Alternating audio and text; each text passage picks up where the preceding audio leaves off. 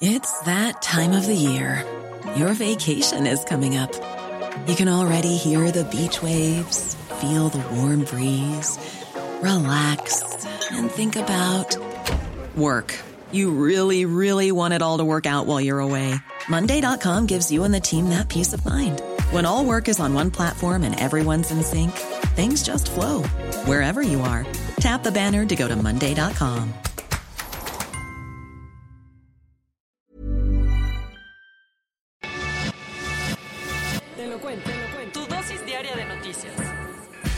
Hola, soy Pau Mendieta y aquí te va tu dosis diaria de noticias. ¿Te lo cuenta? Te lo cuento. Con sabor amargo. Luis Almagro se reeligió como secretario general de la Organización de Estados Americanos, OEA, en medio de muchas críticas. Primero, lo primero. El viernes, la Organización de Estados Americanos, OEA, tuvo una elección bastante importante, pues sus 34 países miembros votaron para ver quién sería su líder durante los próximos cinco años. El resultado, Luis Almagro, quien dirige la institución desde hace cinco años, fue reelecto con 23 votos, dejando atrás a la ecuatoriana María Fernanda Espinosa, quien hubiera sido la primera mujer al frente de la OEA. ¿Ni idea de quién es Almagro? Su historia política empezó en el partido de derecha que está ahorita en el poder de Uruguay. Luego se pasó a una coalición de izquierda y durante el gobierno de José Mujica, 2010 a 2015, fue canciller de su país hasta que dio el salto para convertirse en el mero mero de la OEA. ¿Y cómo le ha ido? Digamos que su gestión ha sido un poco demasiado polémica, pues Almagro se ha convertido en el principal enemigo del régimen de Nicolás Maduro en Venezuela. Y es tan duro con el tema que hasta ha dicho que no descarta una intervención armada, una idea que le costó la amistad y el apoyo del propio Mujica.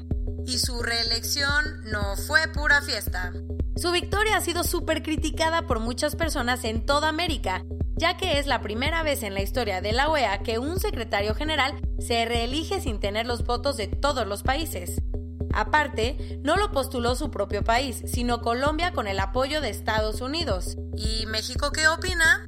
Está entre los que no lo apoyan y de hecho ni siquiera estuvo a favor de que se hiciera la elección el viernes en medio de la crisis del coronavirus.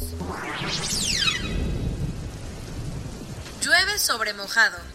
Ayer, en medio de las medidas para contener al COVID-19, Croacia vivió el terremoto más fuerte de los últimos 140 años. A eso de las 6.20 de la mañana del domingo, un fuerte terremoto de 5.4 grados en la escala Richter sacudió Zagreb, la capital croata, y para acabarla de amolar, poco después hubo varios temblores. Por suerte nadie murió y hasta ayer en la noche había 16 heridos. Eso sí, la sacudida dejó bastantes daños materiales. Entre ellos, el Parlamento del país quedó tan mal que se va a tener que posponer las sesiones y la catedral se quedó sin uno de sus pináculos. ¿Algo más? En palabras del ministro de Salud de Croacia, los terremotos son peligrosos, pero el coronavirus más. Así que los ciudadanos tuvieron que salir de sus casas por el riesgo de los derrumbes, mientras que trataban de seguir con las medidas de distanciamiento social. El sábado, una mega tormenta en la Ciudad de México tiró los techos de varias naves de la central de abasto y otros comercios. Según la alcaldesa de Iztapalapa, Clara Brugada, la granizada fue tal que las estructuras se colapsaron, dejando a seis heridos leves en la zona en la que se venden flores y hortalizas. Pero ahí no paró el tema. Según Protección Civil, la lluvia también hizo que se cayera el techo de una tienda Electra y seis personas se quedaron atrapadas ahí adentro. Por suerte, no pasó a mayores. Ya hicieron enojar al quemonito. ¿A quién? Por si no sabías, el quemonito es la mascota del Consejo Mundial de la Lucha Libre, CMLL, y últimamente ha sido toda una estrella en redes sociales. El problema es que su fama es tal que este fin de semana el Consejo denunció que se están vendiendo productos piratas con su figura y nombre. Ahora, el pequeño luchador azul subió un video para pedirle a todos que no sean así y que si quieren comprarlo, vayan a su página oficial, que monito es lo monito. El sábado, Kim Jong-un se estuvo divirtiendo con sus juguetitos y le puso los pelos de punta a medio mundo. ¿Qué pasó? Resulta que Corea del Norte llevó a cabo su tercer lanzamiento de misiles en lo que va del mes. El ejército de Corea del Sur lo confirmó y dijo que su vecino disparó dos misiles de corto alcance que volaron 410 kilómetros para caer en el mar de Japón. Lo bueno fue que no cayeron en las aguas territoriales de ese país, así que de momento todo se quedó en un susto. Ya párale 2020.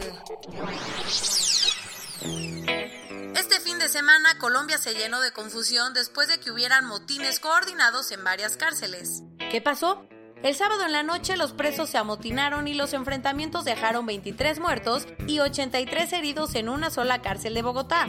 El problema es que los presos están diciendo que el motín era más bien una protesta por la falta de medidas para protegerlos del COVID-19, mientras que el gobierno dice que todo fue un intento de fuga. Corona News. En México. Ayer en la noche la Secretaría de Salud dijo que había 316 personas contagiadas, 793 sospechosas y que la cifra de muertos se había mantenido en dos. Claudia Sheinbaum anunció que a partir de hoy van a cerrar todos los museos, gimnasios, bares, cines, zoológicos y demás lugares de la Ciudad de México donde se junte mucha gente. Los que todavía la libran, los restaurantes. A partir de hoy todos los módulos de atención del INE están cerrados y las citas se van a reprogramar hasta nuevo aviso. AMLO dijo que la crisis económica ya se siente, así que no se va a comprometer a más proyectos de infraestructura. Además, dijo que el ejército se va a hacer cargo de varios hospitales para atender a contagiados. En el mundo, hasta ayer en la noche, había más de 335 mil contagios de COVID-19 en el mundo y desafortunadamente habían muerto más de 14.600 personas. Alemania, el quinto país con más contagios, prohibió las reuniones de más de dos personas y Angela Merkel, su canciller, se puso en cuarentena luego de enterarse que su doctor dio positivo a la prueba de coronavirus. En Bolivia se aplazaron las elecciones presidenciales programadas para el 3 de mayo y desde ayer se decretó cuarentena obligatoria. Lorenzo Sanz, el expresidente del Real Madrid, murió el sábado a los 76 años a causa del coronavirus el jugador argentino de la Juventus de Italia, Paulo Dybala, y el tenor español Plácido Domingo anunciaron esta semana que tienen COVID-19. El Comité Olímpico Internacional ya le dio máximo cuatro semanas a los organizadores de los Juegos Olímpicos de Tokio para definir si posponen o no el evento.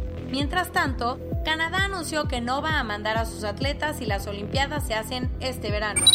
El domingo, India le pidió a sus ciudadanos que participaran en un toque de queda voluntario. Lo bueno, Trump le mandó una carta a Kim Jong-un en la que se ofreció echarle la mano para lidiar con la pandemia. La Administración de Alimentos y Medicamentos de Estados Unidos, FDA, ya aprobó un diagnóstico rápido que detecta el coronavirus en tan solo 45 minutos. Netflix está siguiendo los pasos de Facebook y creó un fondo de 100 millones de dólares para ayudar a los creativos que están en riesgo de desempleo por el brote.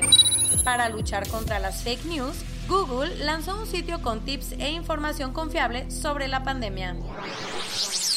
Y esto es todo por hoy. Nos vemos mañana con tu nueva dosis de noticias. Pau Mendieta se despide.